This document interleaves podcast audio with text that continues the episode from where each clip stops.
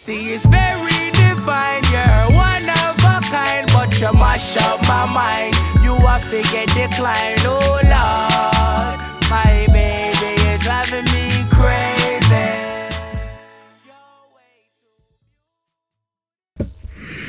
Welcome everybody into this episode of the Slam Podcast on the Slam Podcast Network. Sorry about the break we took. Uh, we were out for probably like two weeks. Um, I was on vacation. Uh, Connor had some things going on with hockey, so we kind of wasn't we weren't really able to do an episode while I was gone. Uh, but now we're back. So today's episode is going to be pretty short. Um, it's just me, Sloan, and I'm going to be breaking down the top five NBA teams of all time in my mind. Um, I've done a lot of research, a lot of spent a lot of time on the basketball reference page, and from the way I look at it, there are basically like three factors I considered. It was the domination of the era, it was the domination in the playoffs, and just the overall chemistry, basically, of the team. So I guess I'll start with the first team and then go all the way up to five. So in the number one spot, I have the 2017 Warriors. So the reason I chose the Warriors was because they absolutely dominated in the playoffs. They went 16 and 1. In total that season, they went 83 and 16. And the 95 96 Bulls were the only team that had a better record overall that won the title. So the reason I chose the 2017 Warriors was because their offensive explosiveness was just incredible. And they were number one in scoring in the NBA that year when I would say around 2016, 2017. So when the scoring revolution basically like made that huge leap to where we see scoring today. So they averaged just above 115 points a game. And what stood out for me the most was in the playoffs, uh, Kevin Durant and Steph Curry, they averaged 28 each a game, um, which is unrivaled basically by any teammates in the playoffs to average that much. Um, the only game they lost in the playoffs was the Cavaliers in game four, which, you know, wasn't the worst thing because in game five, they won the title. And it was the first title that they actually won on their home court, which I'm sure they're pretty grateful for um, during that five year run. And also in game four, the Cavaliers just got super hot, started knocking down a ton of threes, and the refs in that game were horrendous and Cavs were getting all the calls. There might have been a little bit of NBA fixation in there, you know, trying to extend the series a little bit longer out.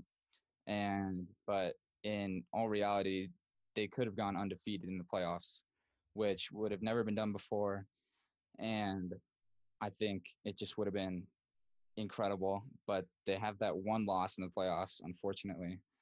But I think one of the most interesting factors about this team was that they had that chip on their shoulder from 2016 when they lost, obviously, in game seven when they were up 3 1 to the Cavaliers. So it was kind of their revenge series. They got to go back, got to go to Cleveland, um, kind of show them what they're all about. Uh, and obviously, the big piece that they added from 2016 to 2017 was Kevin Durant. So they're they basically went from one of the greatest teams of all time, 73 and 9, uh, in the regular season last year in 2016, and they added probably a top three NBA player. Um, I would say in the 2017 season, it probably went uh, LeBron, Curry, and KD. So they had two of the top three players in the NBA. Uh, they were hungry for that next title. Kevin Durant was chasing after his first one. They basically had no flaws in the playoffs. And what stood out the most to me was that they had a plus 12 point differential in the playoffs, even getting blown out in game four of the NBA Finals.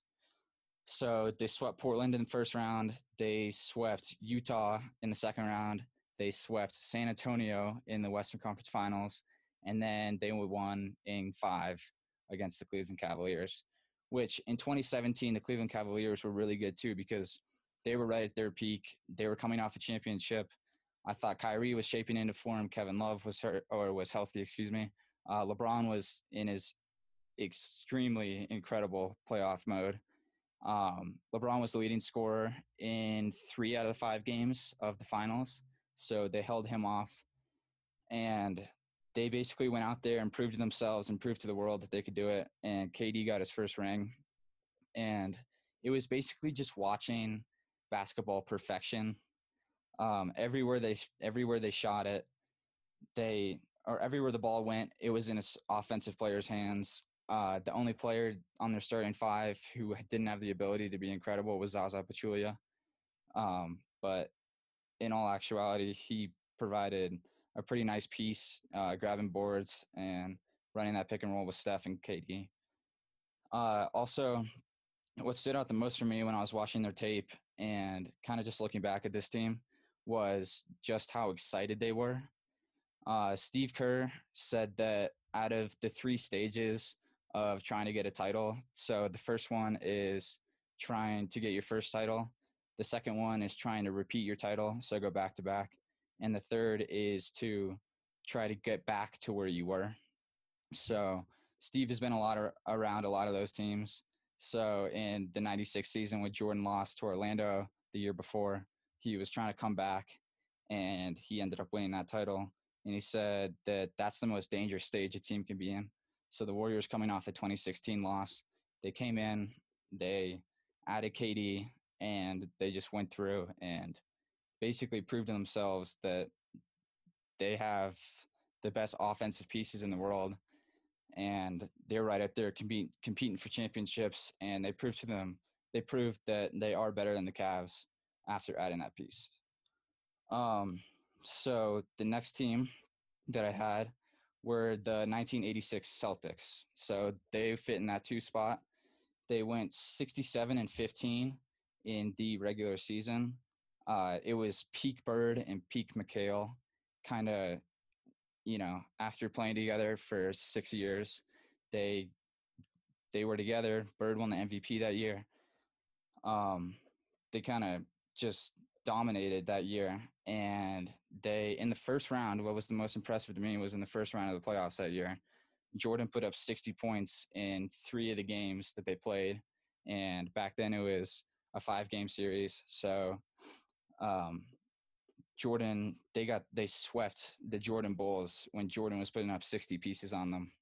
So take it or take it as a good thing or take it as a bad thing that they let Jordan get 60 points on them, but they still came out with the win. Um, they went 15 and three in the playoffs. Um, unfortunately, the Lakers lost in the Western Conference Finals that year to the Rockets, so they were unable to kind of go in there and meet their greatest rival. So they went and played Houston uh, with a young Hakeem. Uh, they beat that team in six games. So the they basically were the epitome of the six years that Bird was there. It was peak Bird rounding a shape, Pete McHale. They had all those pieces, and with a rowdy Boston crowd, you can't really stop them. Um, the third team that I have in this spot is the 96 Bulls. Um, now, some people would say, well, the 96 Bulls are the best record of all time uh, after winning a title or during winning a title. So why aren't they in the number one spot? Um, I would say that just because they won that many games and were that dominant that year, I wouldn't say that they were the best team of all time. So they went 73 and 10 in the regular season, uh, which was the greatest of all time until the 73 and 9 Warriors came in and took that record from them. But uh, what happened with the 73 and 9 Warriors was they lost in the finals, obviously, in 2016, which is part of the reason why the 96 Bulls were not the number one was because the regular season winning just isn't that much of a factor, I would say, to winning it. So like even if the 73 and 9 Warriors did win the title that year, I still probably wouldn't have had them in the number 1 spot just because they regular season's winning isn't as impactful as it as it used to be or as it as we perceive it to be. Um, we just all know that the playoffs are really when it matters, and that's the most important time. So if you can have that domination in the playoffs, like the Warriors did in 2017 with that plus 12 point differential and going 16 and 1. I would say that trumps anything you do in the regular season. So, one of the most important things about, or back to the 96 Bulls, one of the most important things for them was the Jordan comeback year. It was his first title since retiring from coming back from baseball. So, he, Jordan came back with like 20 games left in the 95 season, and they lost to Orlando, uh, which was, everybody was like blaming it on Jordan, like he played baseball, you know, he wasn't that great. But actually in that Orlando series, he averaged like 36 points a game and he was pretty incredible. It didn't seem like Jordan missed a step after coming back from retirement. So one of the most important things for the 96 team was that Dennis Rodman joined the team that year. So in the Orlando series the year before, uh, Horace Grant and Shaquille O'Neal were just like basically out physicaling them uh, in the paint. And so having Rodman join the team for the 96 season – just added a huge piece for them and made it so that they could compete with the teams like the Orlando, who they ended up beating in the Western Conference Finals in '96, and they swept.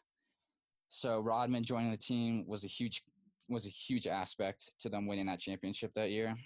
They went 15 and three in the playoffs. Um, I would say the '96 season was when Jordan was in his prime of athleticism and competitiveness. So in the early 90s, we saw the athleticism. That's probably the best basketball version of Jordan.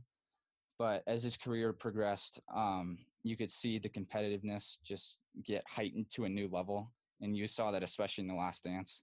So I would say the 96 Bulls were the accumulation of the most athletic version of Jordan and the most competitive version of Jordan, which is probably the most scary sight in basketball.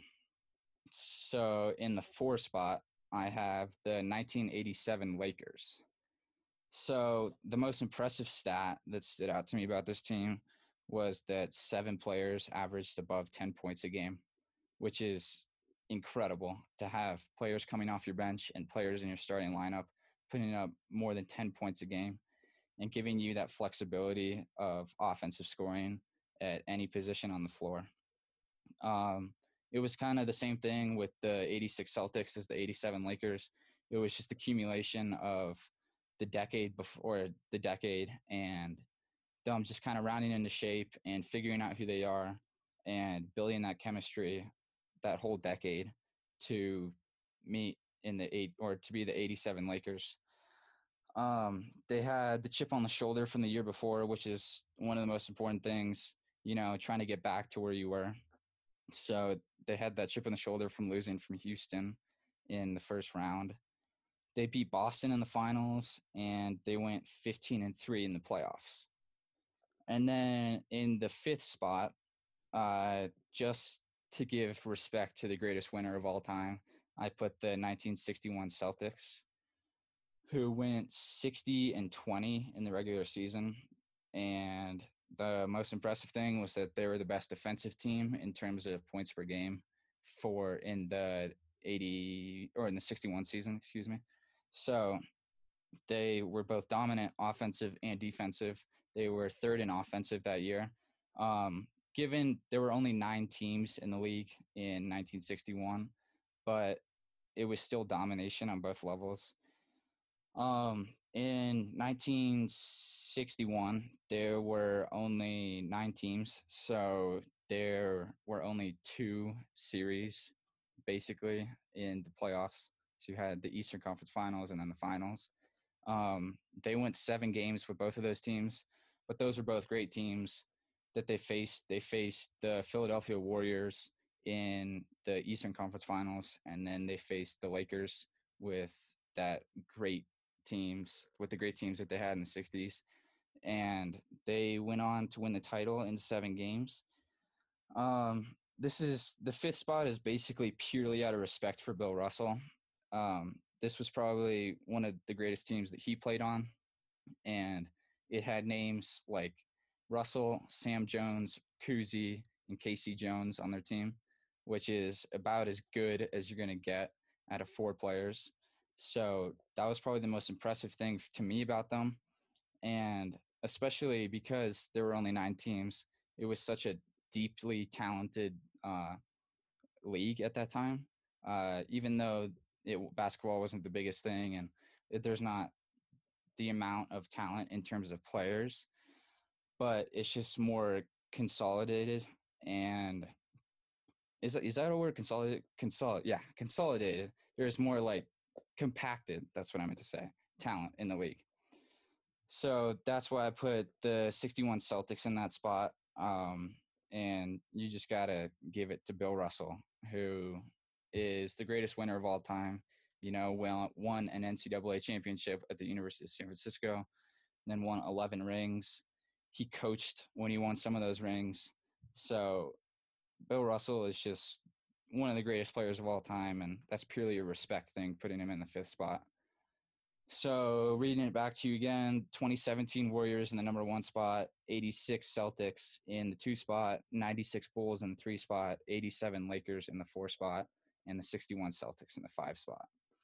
So, after looking at all these teams, uh, I can definitively say that the 2017 Warriors are the best team of all time, just because what they brought to the offensive side was just something we've never seen before, and it was eh, there were options everywhere on the court. It's just so fun to watch them, and I don't think there's been a team that has had that domination and that factor of just the wow factor of watching them when you're watching it and you're going, I can't believe this is happening. You know, they were already the hardest team to play the year before, and then you added Kevin Durant it's basically impossible to stop them. So that was my top five uh, NBA teams of all time. Um, once again, I apologize for not having more episodes in the past two weeks, but I'm glad we got this one out here. And I hope you guys are doing well and have a great day.